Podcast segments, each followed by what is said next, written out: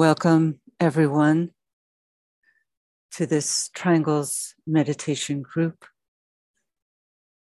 Today is Monday, September 29th, 2022. And let's begin by linking with the worldwide group and sounding together the noontime recollection.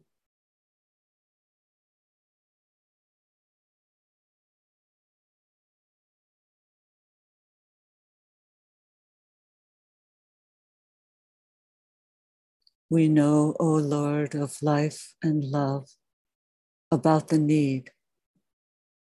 Touch our hearts anew with love, that we too may love and give. Oh.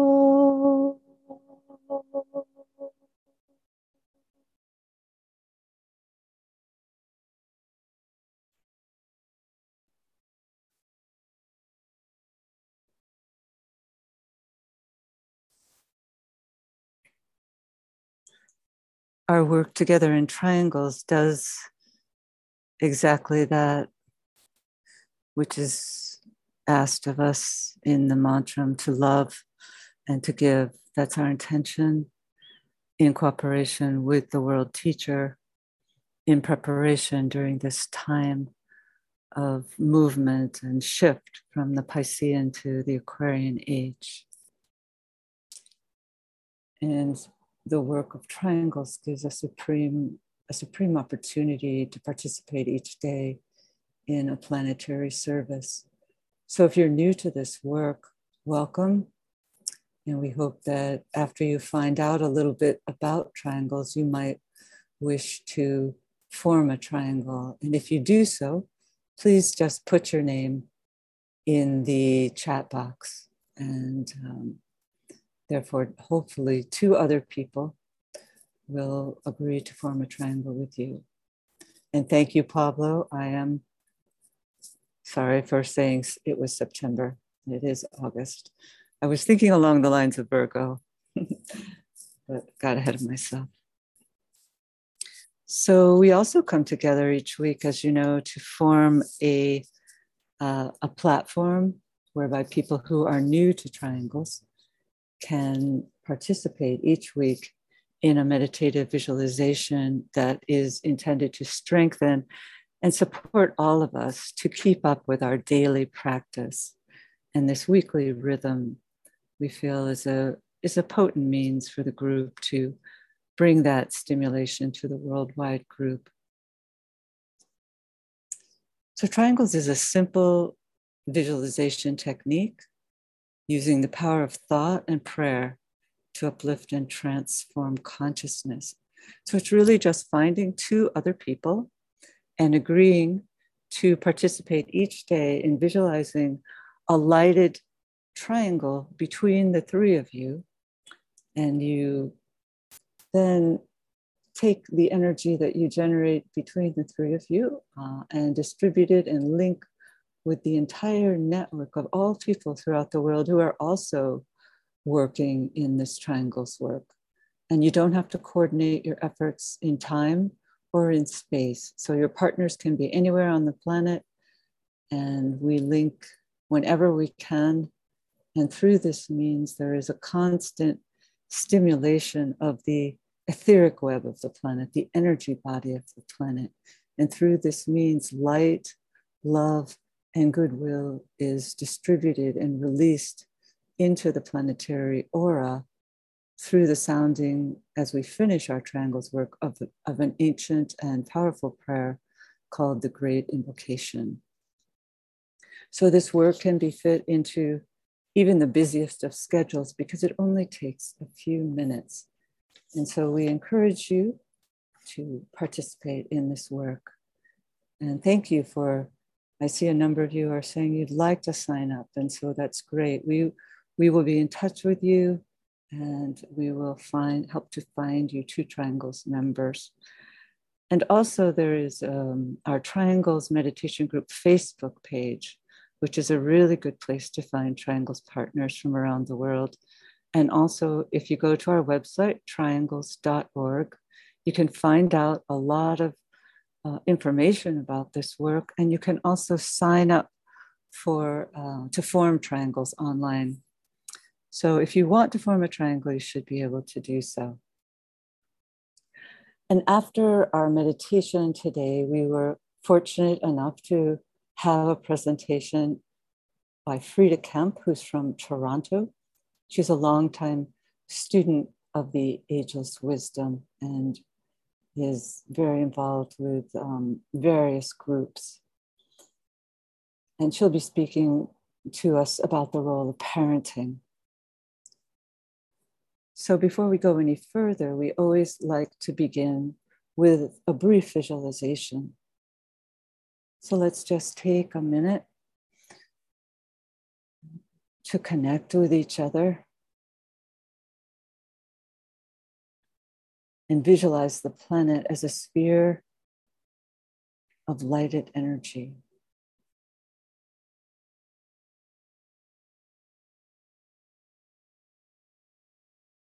And within that sphere, let's visualize a triangle composed of the three primary planetary centers. The planetary head center, Shambhala. The planetary heart center, the spiritual hierarchy. And the planetary throat center, humanity.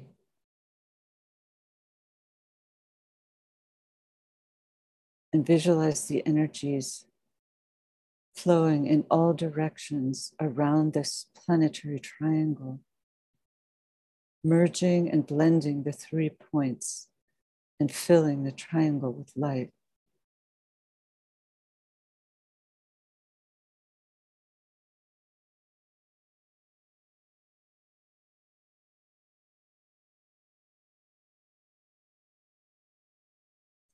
And now, superimposed upon that triangle, visualize a five pointed indigo star, the star of the world teacher, linking east and west,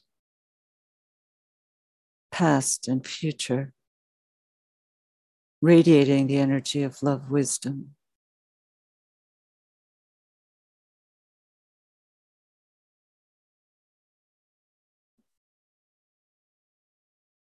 At each point of the star, which is the sphere of his activity, stands an outpost of his consciousness, the five planetary centers. Visualize the energies from this teacher radiating forth from the center through the five points.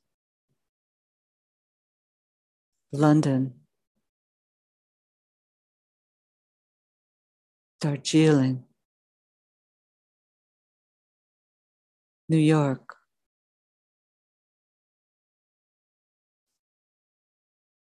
Geneva, Tokyo.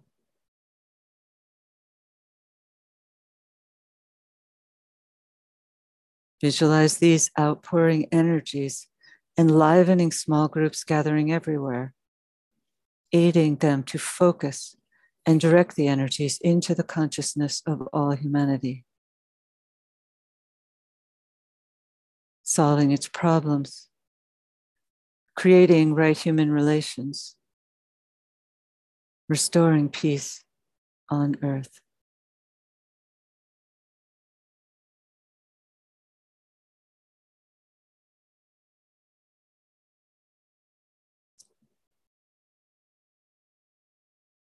And as a group, we sound the invocation of light.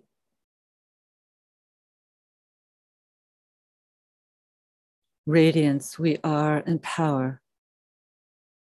We stand forever with our hands stretched out, linking the heavens and the earth, the inner world of meaning and the subtle world of glamour.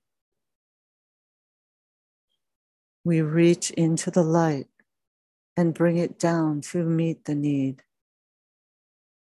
We reach into the silent place and bring from thence the gift of understanding. Thus, with the light, we work and turn the darkness into day. Oh.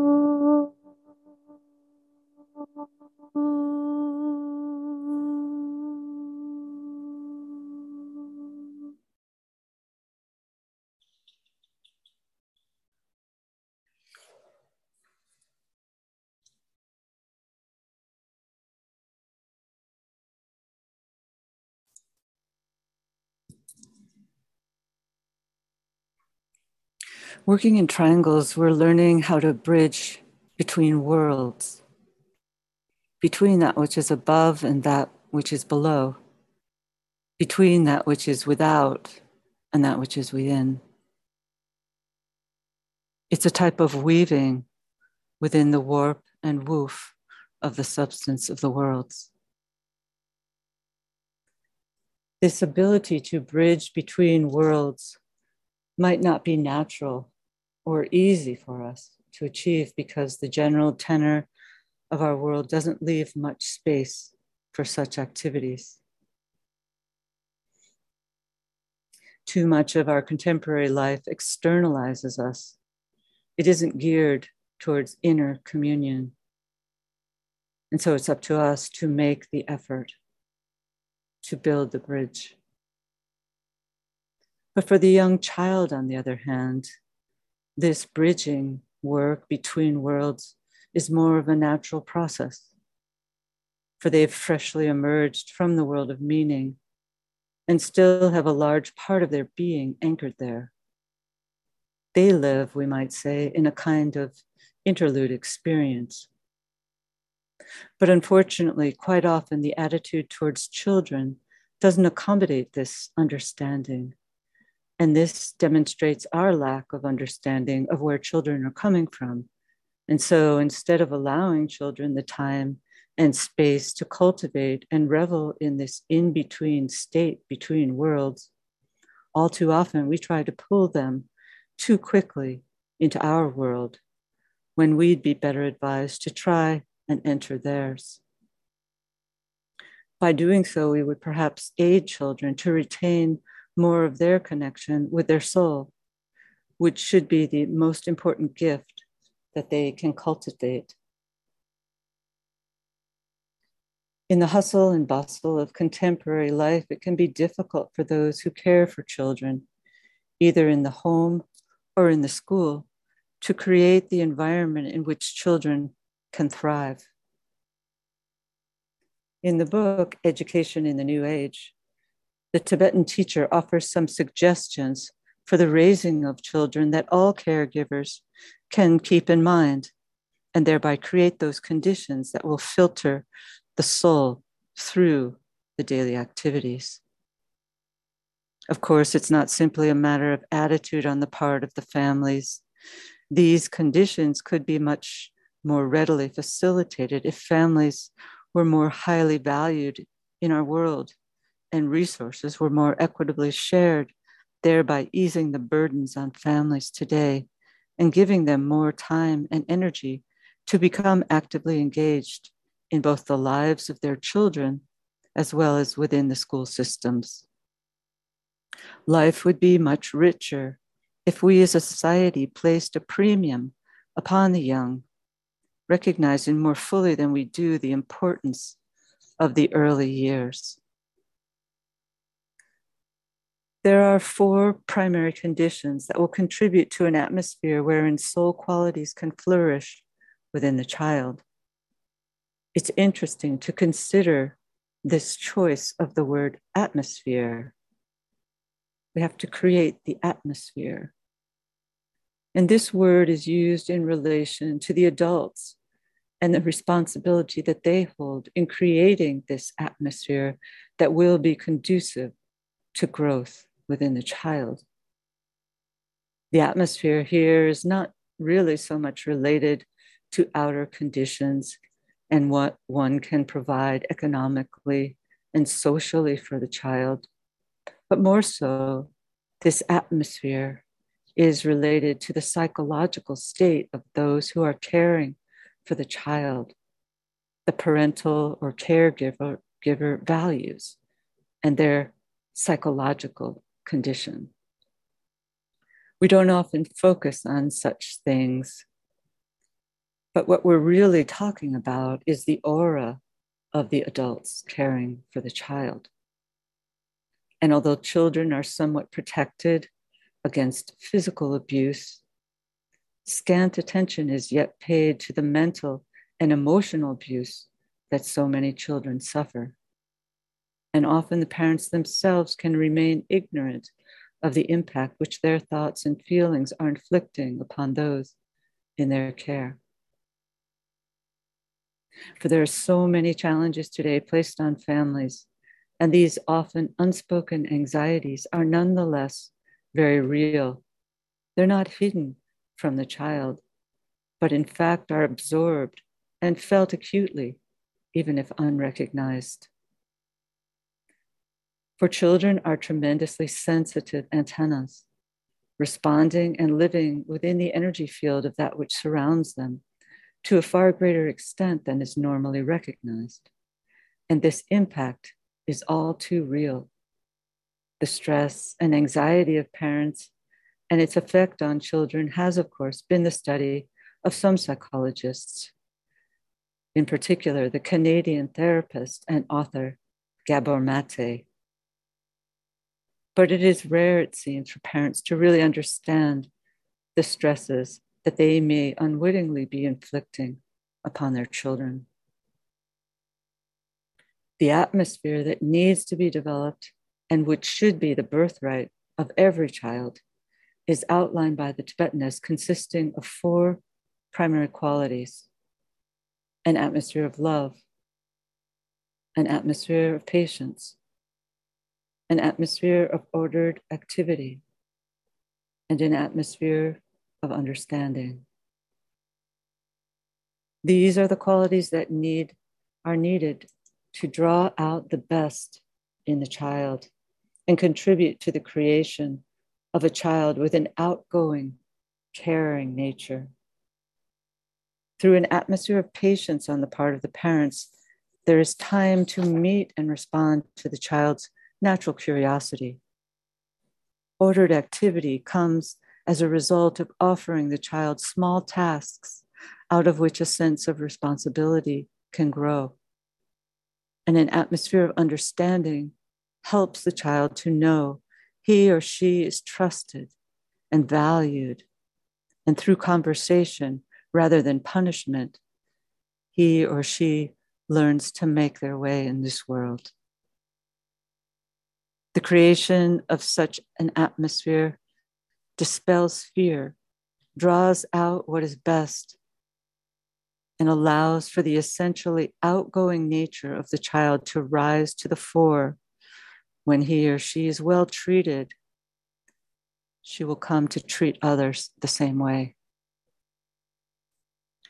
The establishment of these qualities do not in essence depend upon one's status in the world they're not so dependent upon one's financial situation although realistically it is exceedingly costly to raise a child in today's world. Creating this loving, patient, and understanding atmosphere will permit the child's creativity to flourish, freeing them from undue cares and concerns. Such children will then grow naturally into vibrant and resilient adults. Through our work, together in triangles, we can help purify the density of the planetary atmosphere, thereby creating conditions wherein parents and children can grow into their natural birthright. As planetary consciousness expands, so too will the school systems, the families, and new schools will emerge that will begin to meet the rising need of the Aquarian age. Parents will be empowered to step in and take more control of their children's education. thereby securing that no, not only the atmosphere in the home will be uplifted, but also the atmosphere in the school and eventually within society at large.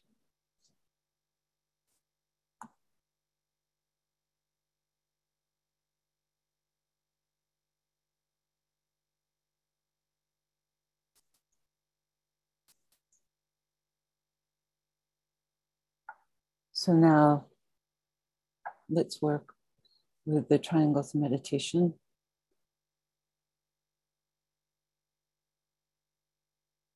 Linking together as a group.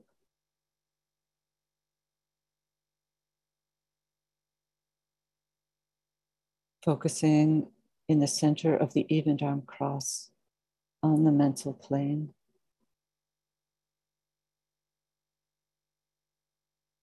As souls, as points of light and love, working with all people throughout the world who are working in this triangles meditation group.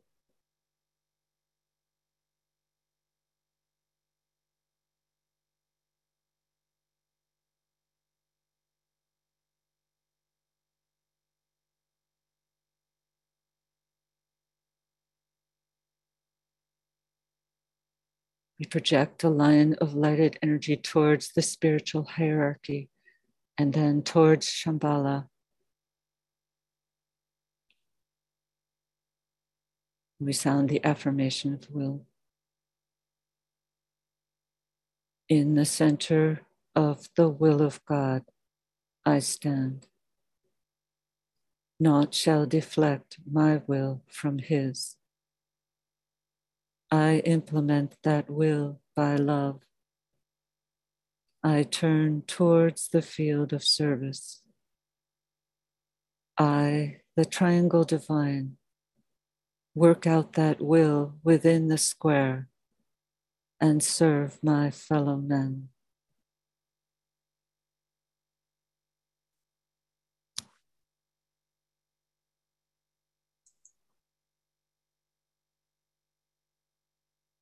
Using the creative imagination, link with two other points of light to create a triangle of light.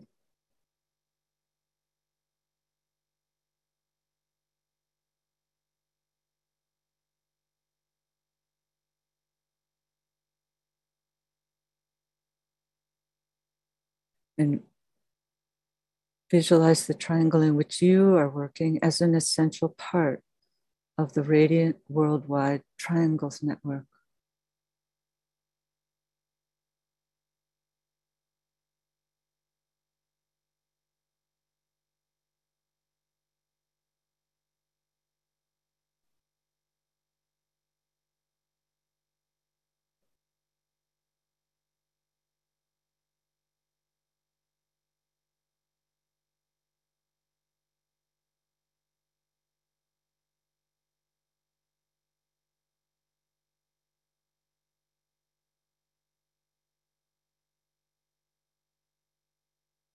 Hold the consciousness immersed within the light of the group soul, the heart of love which underlies and infuses the network.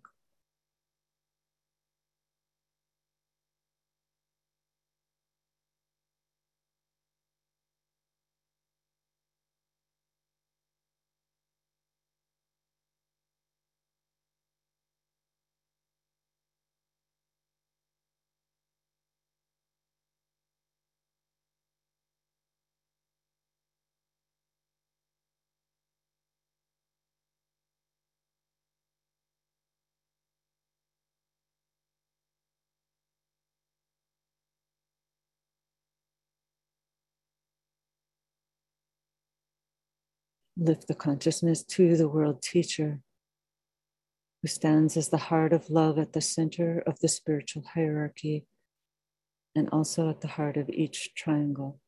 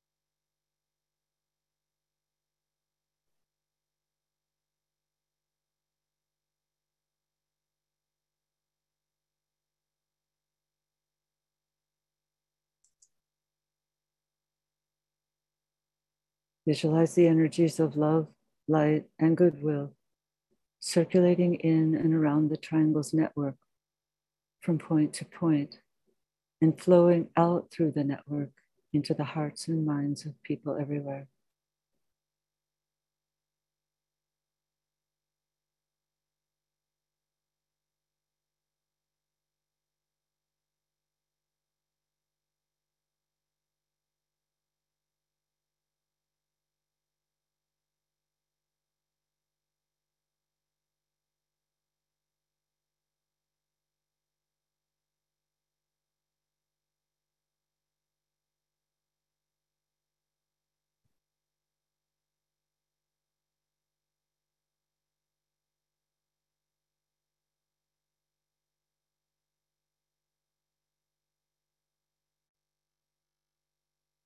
Visualize these energies unifying and eliminating all divisions within humanity, healing and transforming human consciousness, and establishing right human relationships.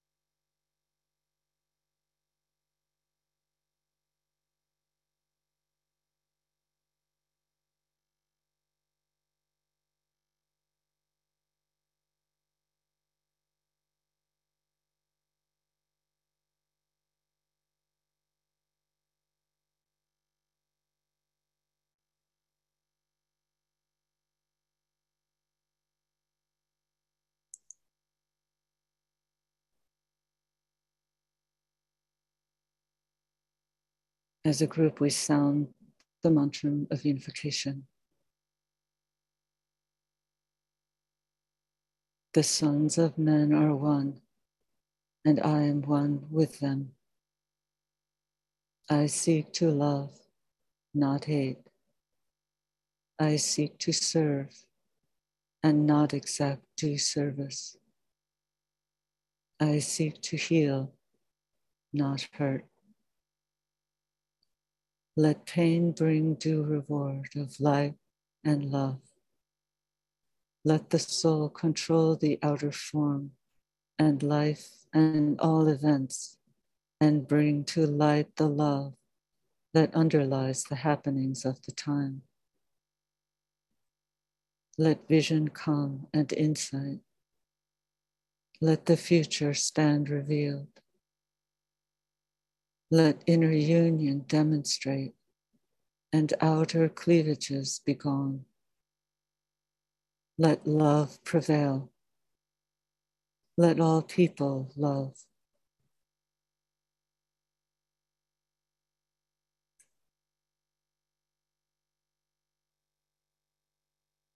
Visualize the whole planet alight with triangles.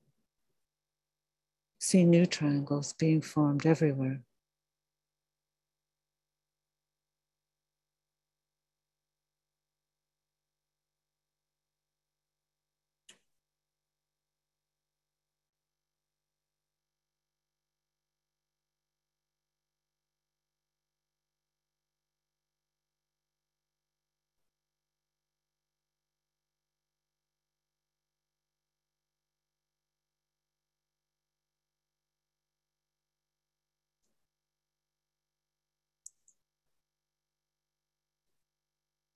Distribution,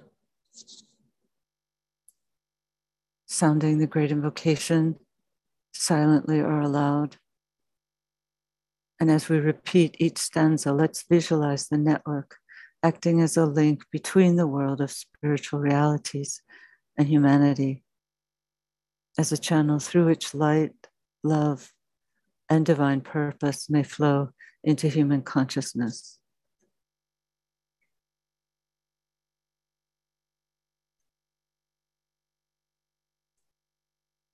from the point of light within the mind of God. Let light stream forth into human minds. Let light descend on earth.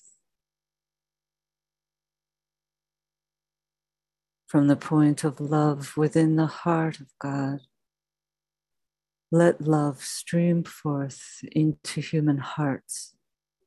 May the coming one return to earth.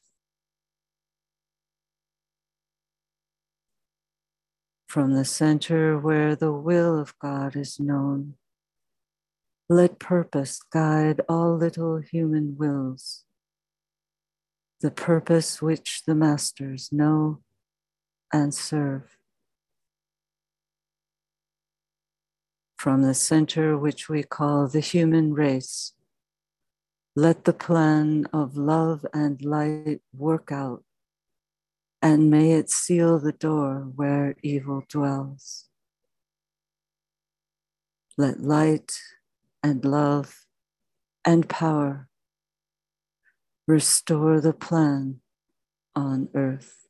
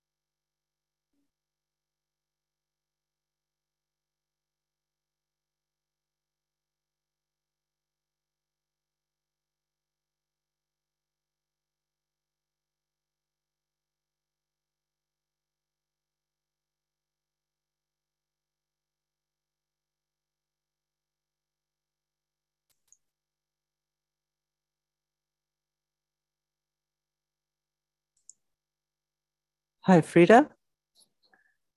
Hi, Kathy. Hi. I'll uh, let you share your screen. Welcome. Um, let me see. Stop share. Okay.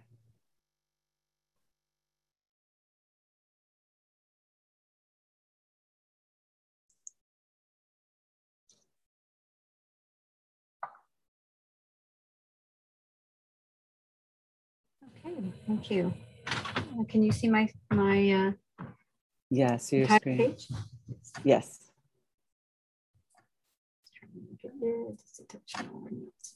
Oh, there we go. Well, Thank you, everyone, and uh, welcome. And thank you, Kathy, for that really beautiful introduction to this theme today. So, this is the third uh, in the series of four talks on this book, Education in the New Age by Alice Bailey. And I think Michael is going to put the, uh, I think it's actually already in the chat. So if you do want to order this book, I highly recommend it. If you haven't read a lot of the blue books, this is just a wonderful one to start with. It's very short, it's quite accessible, and very interesting. Published in 1954, so of course a lot has changed since then, but it was a very prophetic book. The other book I'm going to draw some of my talk from today is a book by one of our own, a Triangles member, Leslie Van, and it's called Our Children, Our Future, a vision of living ethics for children. And so Michael's also going to put into the chat two of her books. One is the book itself, and the other is a workbook designed for teachers and parents on these themes of um, visioning or living in this uh, new age. So, in the first talk, we looked at the power of thought to manifest the new civilization. And in our second talk, we discussed the mental development of humanity. Now we're focusing on parenting, or the importance of parenting for the development of the new civilization.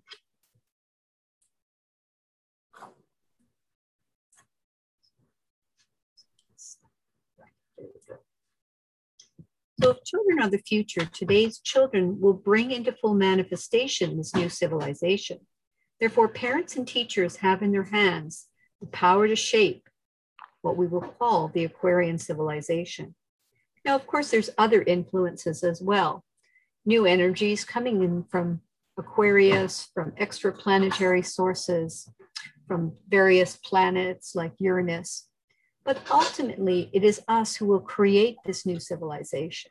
And these two groups are two of the most important ones shape our society and to bring about this new and very positive future that we're all expecting and hoping for.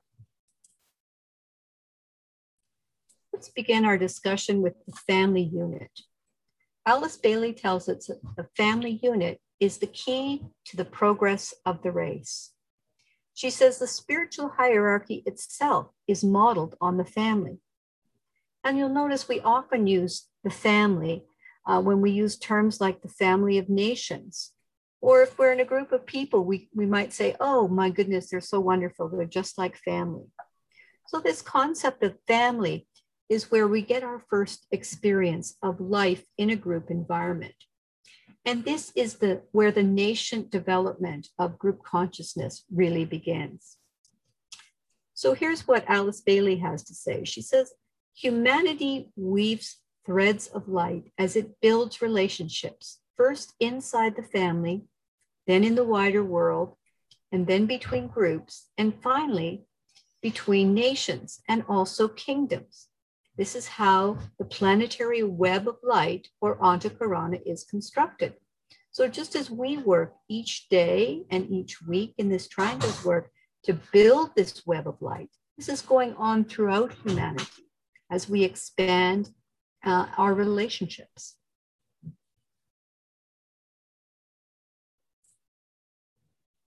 So what is the role of parents? Kathy has brilliantly outlined some of the qualities that must be built by parents into the atmosphere. In the new age, more is going to be demanded of parents. They need to create this loving and supportive environment that Kathy mentioned. They need to be full of patience, compassion, tenderness, and calm understanding. At the same time, they have to provide structure by creating this atmosphere of ordered activity to allow the child to blossom to their full potential. Parents need to let go or set aside the Piscean methods of using guilt, sin, coercion, punitive actions, and wrongdoing as a way of controlling their child's behavior. They need to learn to reason and provide clear understanding of why rules and limitations are in place. By instilling a sense of responsibility forgiveness, group dynamics, and sacrifice. This good parenting helps to build a community, a community, a nation, and a nation, a civilization. So Alice Bailey tells us that we need to begin with mothers. We see this new approach to parenting unfolding really before our eyes, and that's through the care of mothers, prenatal care. We see mothers now today focus on ending their bad habits. Developed during pregnancy, they develop new and more positive eating habits. Some of them you'll often see pictures of mothers playing music with headphones, uh, playing Mozart or other types of classical music to their children. They learn calming techniques so that they can better go through the birth process and love and support their child as it happens. Fathers are invited into the birthing room as well as grandmothers and other members of the family.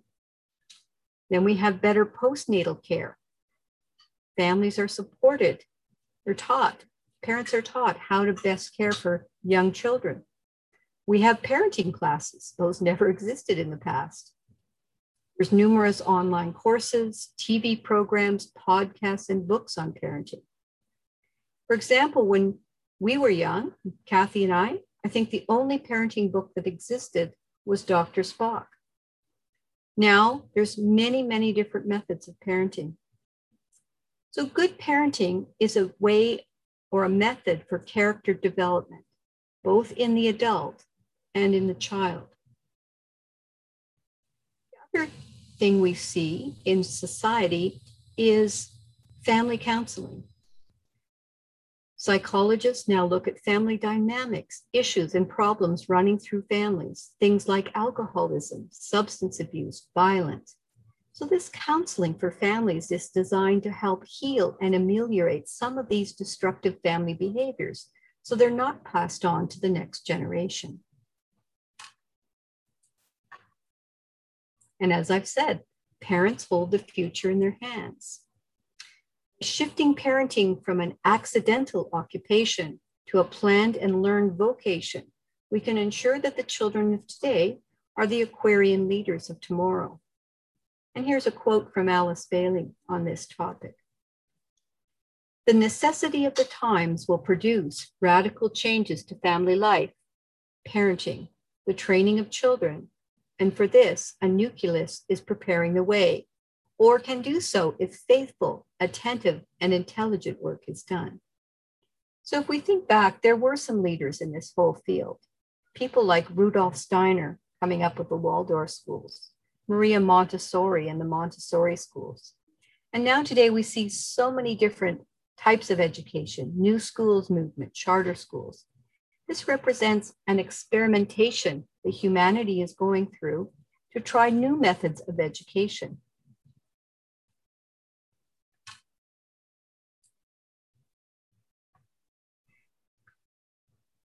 So, what Leslie recommends in her book is this approach called heart centered parenting. And this approach is also getting wide um, distribution, understanding, discussion. But what is heart centered parenting? It's when you parent, obviously, from that heart center. Your values and belief system are based on unconditional love and acceptance of your child. And this creates this loving atmosphere. For those of you who follow HeartMath, you know that the heart's field is bigger than the, than the mental field. It's more inclusive, it brings people in. So Leslie tells us that to, to cultivate our young people into responsible and humanitarian citizens who can and will contribute to humanity, it is vital that we educate both the heart and the mind that we educate the heart of the child as well as his intellect, and that we unite values, ethics, and humanitarian concerns into our homes and schools. Let's look a couple of these values that both Leslie and Alice Bailey recommend.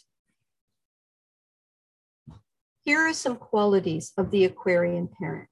And this is what needs to be modeled for children. Of course, Leslie says, and we've all heard this as well it's not what you say, but what you do that counts. So here's some of the qualities that Leslie covers in her book love, compassion, acceptance, responsibility, integrity, contentment, courage, generosity, tenderness, patience, trust, persistence and perseverance, humility, harmlessness, respect, joy, sincerity, discipline, and adaptability. Leslie devotes a full chapter in her book to each one of these qualities and provides a series of exercises and activities in the workbook that families can do and parents can do to help cultivate these qualities. So we're just going to look at two.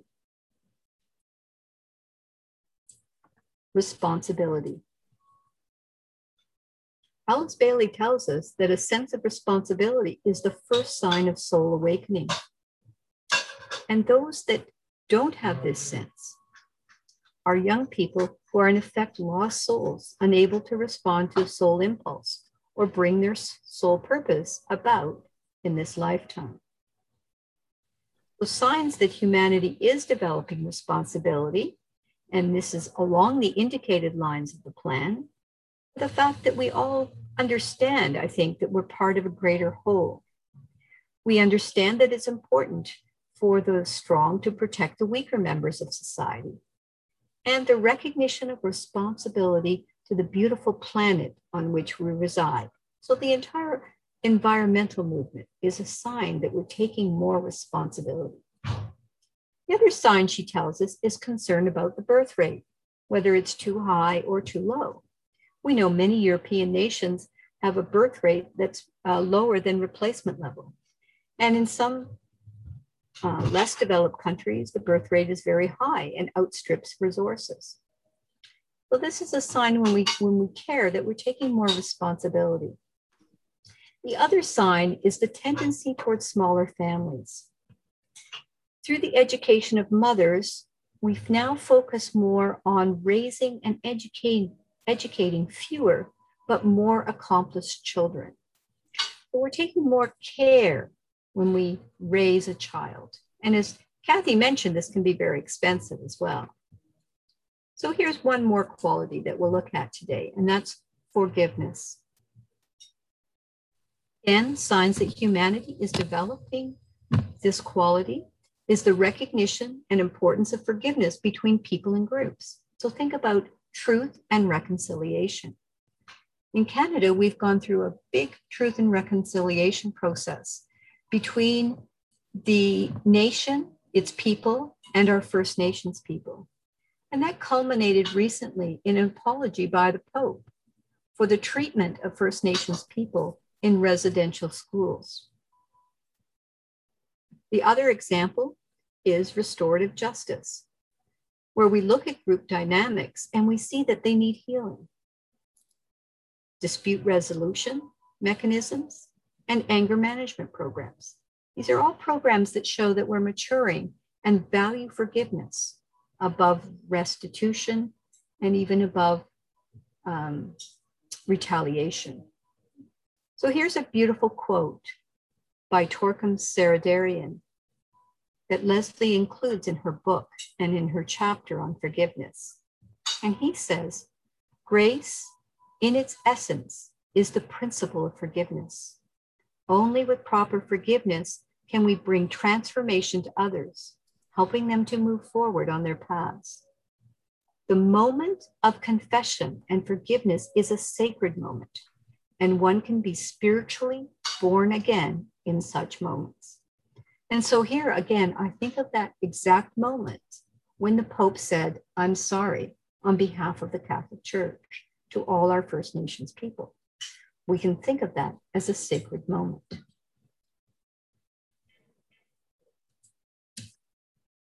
Okay, now I'd like to take you on a little meditative journey. I want to leave some time for discussion. So I'm conscious that we're very close to our time. So I'm going to take you on a journey to the home of the future. Now, please remember that we've been given the responsibility um, by the Tibetan to create the future through the power of our thoughts. So let's just do that for a few moments here today. So just get comfortable, close your eyes, reconnect with the whole group field. Let's think about the home of the future. Imagine this home. There's two parents, there's two school age children, and a toddler. The home is well appointed, it's clean, it's airy, and uncluttered. You can feel the breeze blowing in. There's a nice, delicate scent of flowers. It's a lovely, lovely home filled with light we see the day beginning and the parents are helping the child, the children to wake up. One child is helping the toddler to get up and get dressed, and the other is sitting with the two school age children and suggests they begin the day with a prayer. And this prayer is about the kind of day they want to have one that is filled with joy, with fun, with learning, with excitement. So together they say this little prayer before they get up and begin their day. They together make breakfast and serve. We see one parent is feeding the toddler while the other children are helping and telling the other parent about their day, what they're hoping for, what they're excited about. The parent is listening attentively to the chatter. And now we take a moment to just sense the atmosphere in the home. We sense the love. We sense the patience of the parents. We sense this beautiful environment that is nurturing and caring for these three children. We sense the dedication of the parents in creating this beautiful and well appointed environment for their children.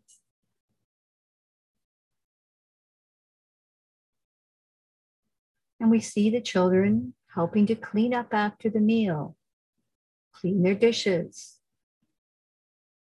prepare themselves for the school day, pick up their, their bags. We see the other parent putting the toddler into the stroller and getting all of the things ready that the children will need for the day. And as they leave their home, they enter into their community. They see other families heading out to school and to work. Along pathways, there are no cars. They're simply pathway, pathways that go through gardens, flower beds, vegetable beds. And in the center of this community is the school. This is the focal point of the community. The parents enter with the children into the school. And they sit down in the pods, the classroom that their children attend. And the teacher leads them through a series of stretches and yoga postures some simple exercises to begin the day. And when the exercises are done, they sit and they do a very brief meditation guided by the teacher.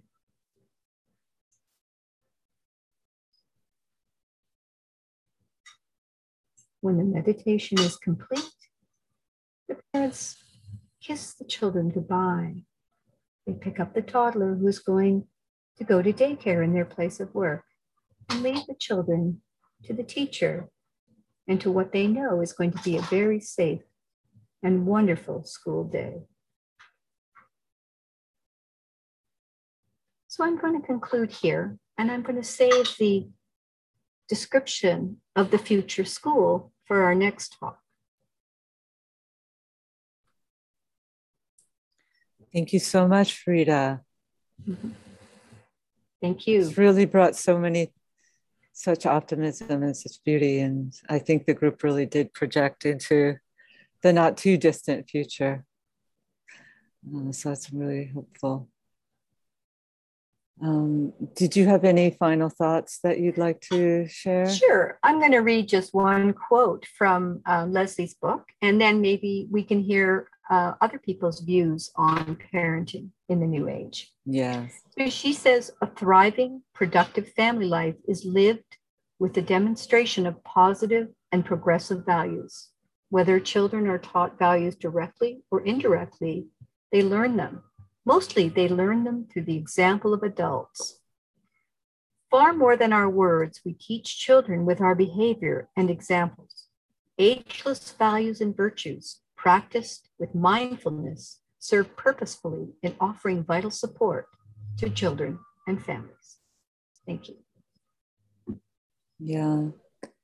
I think we need to try to do what we can to bring parents more into the picture because it seems that so often today they've been replaced by peers and social media and um, you know that's all well and good but i think that we could we could have a lot more input from our from our parents.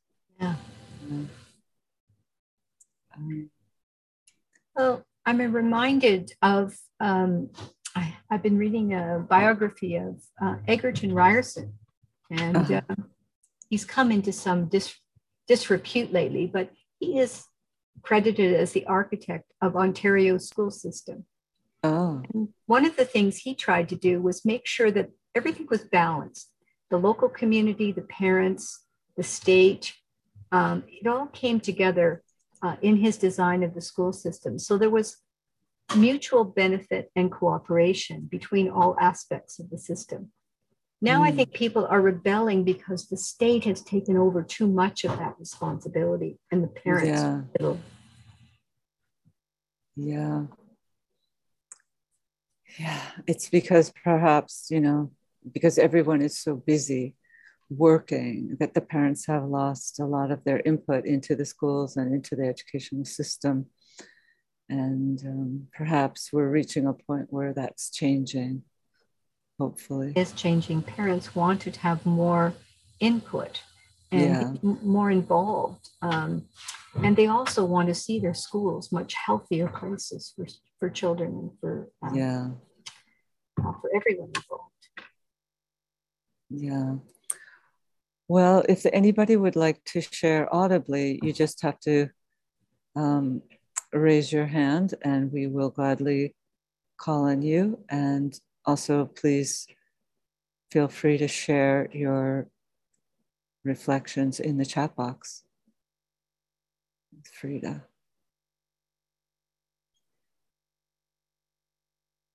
Frida, have you seen? I know you mentioned the Montessori and the Waldorf schools have you been able to visit them and actually see what's going on there? Uh, I have visited a couple, um, and I think they really do embody these principles. Um, yeah. I think they're really models for New Age schools. There's no yeah. doubt about that. Yeah. Uh, David, can you unmute yourself, David? Can you hear me? Yes. Great. Uh, it was my experience being a parent that the most valuable characteristic or or effort goes into tenderness. They can be really challenging the first three years. Everybody's heard of the terrible twos, but uh, I looked at it as a test of my own patience, and it it forged within me the need to be tender to our children. Thank you. Thank you, David. Yes. Children are so tender. It's, um, yeah, mirroring back to them in a sense.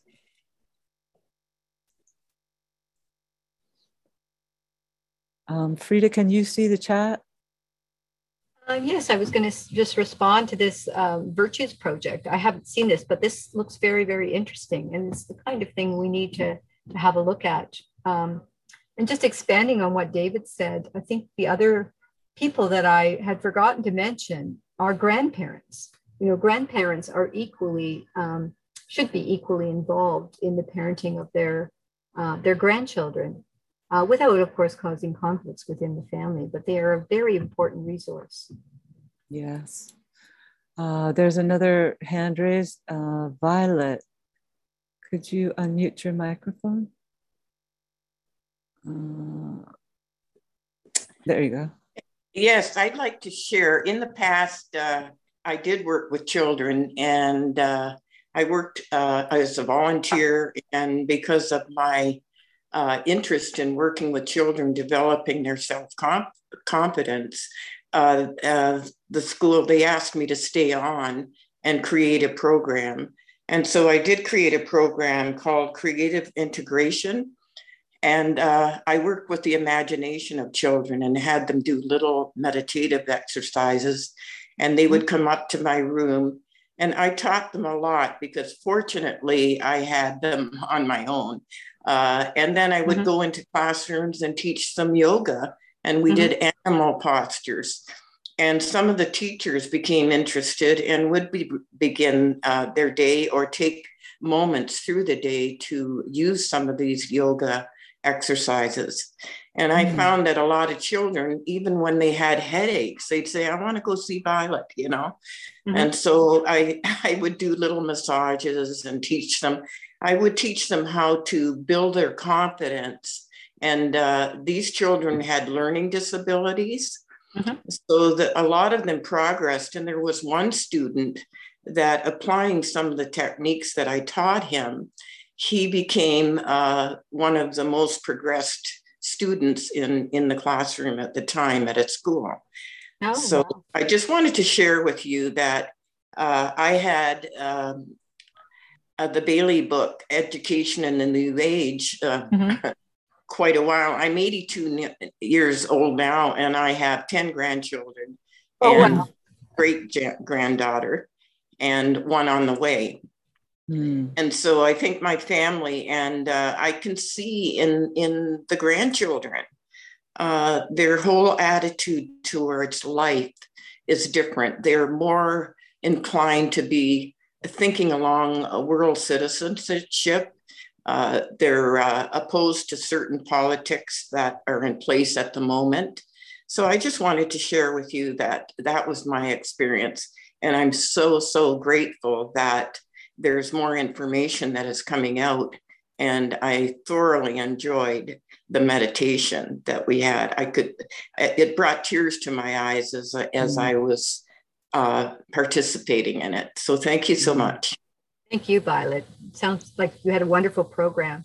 You know, one of the things we talked about, I think, last time was this idea that meditation in the schools is something that's really, really needed. And it hasn't really caught on yet, but uh, many people are working in their local communities to bring about, you know, a non-religious um, style of, of meditation that can be used in schools. So thank yeah. you. Yeah, we should capitalize on the children's ability to imagine. And yeah. uh, that's that's where the beginning is, and boy, mm-hmm. they, they soar.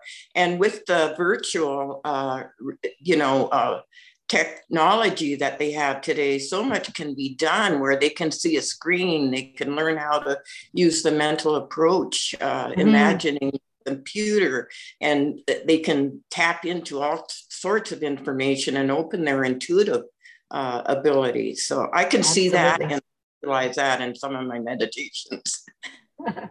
it would be it would be great, Violet, if you have any of the um, little techniques that you used, if you could maybe share them with the group, maybe in a future um, you could post them in the chat if, if that's yeah. something you have that would be great. Well, one of my granddaughters is a teacher and she she's tapped into some of my and i've given her some techniques to use with the, her classroom. Mm. and of course she responds because she's of the new generation and so yeah. yeah. So yeah. Thank you. Thank you we have one more uh, hand raised and then maybe we'll close um, let's see. Pamela. Yeah, I'm trying to unmute. Pamela, could you, I don't know why it's not allowing me to unmute. Pamela, can you unmute yourself? No, she can't. Um, I don't know why it's not. Oh, here it is. Okay. There you go, Pamela. Can you unmute? Uh, maybe, hi, okay, Pamela. Unmuted. Um, this is a, a, subject very near and dear to my heart, but I'm sure that a lot of you were thinking about what about the most challenging children? What about um, areas of poverty and uh, crime and uh, children with special needs? There are two fabulous examples, which are movies, true stories, um, that I think all of you would see in action two miraculous teachers. Mm-hmm. One of them is called Spare Parts, and it's available on Amazon. It's an excellent true story of a group of Hispanic students in, in Phoenix. Um, one undocumented, some rough students who were taught by a down on his luck substitute math teacher to help them build in the desert an underwater robot to be used in the military for down subs and enter it into a contest. Um, it's an amazing story about love and intelligence and what it could do, how it uh, transformed these students. And the other one is um, on Netflix, and it's called The Freedom Writers, and it's about yeah, warring gangs in the same class, freshman year. I'm sorry about my voice with a passionate English teacher's first year, and how she turned mayhem into miracle. Yeah, I, have seen that one. It's excellent. Hmm, anyway, it brings, it shows all of the most spiritual things, but with the most difficult students. It's true. Next time we're going to be talking about teachers. So um, please come again when we talk on this this theme. Thank you, everyone. Thank you. Thank you, everybody. And Frida, I will share the chat with you so you can see some of the additional comments that have been um, posted. So thanks so much, Frida. You've certainly brought a topic that's close to all of our hearts, and hopefully um, these ideas will increasingly become more widespread in our world. So let's just close with a brief moment of silence to connect the worldwide group of triangles workers, visualizing the planet surrounded by a network of triangles.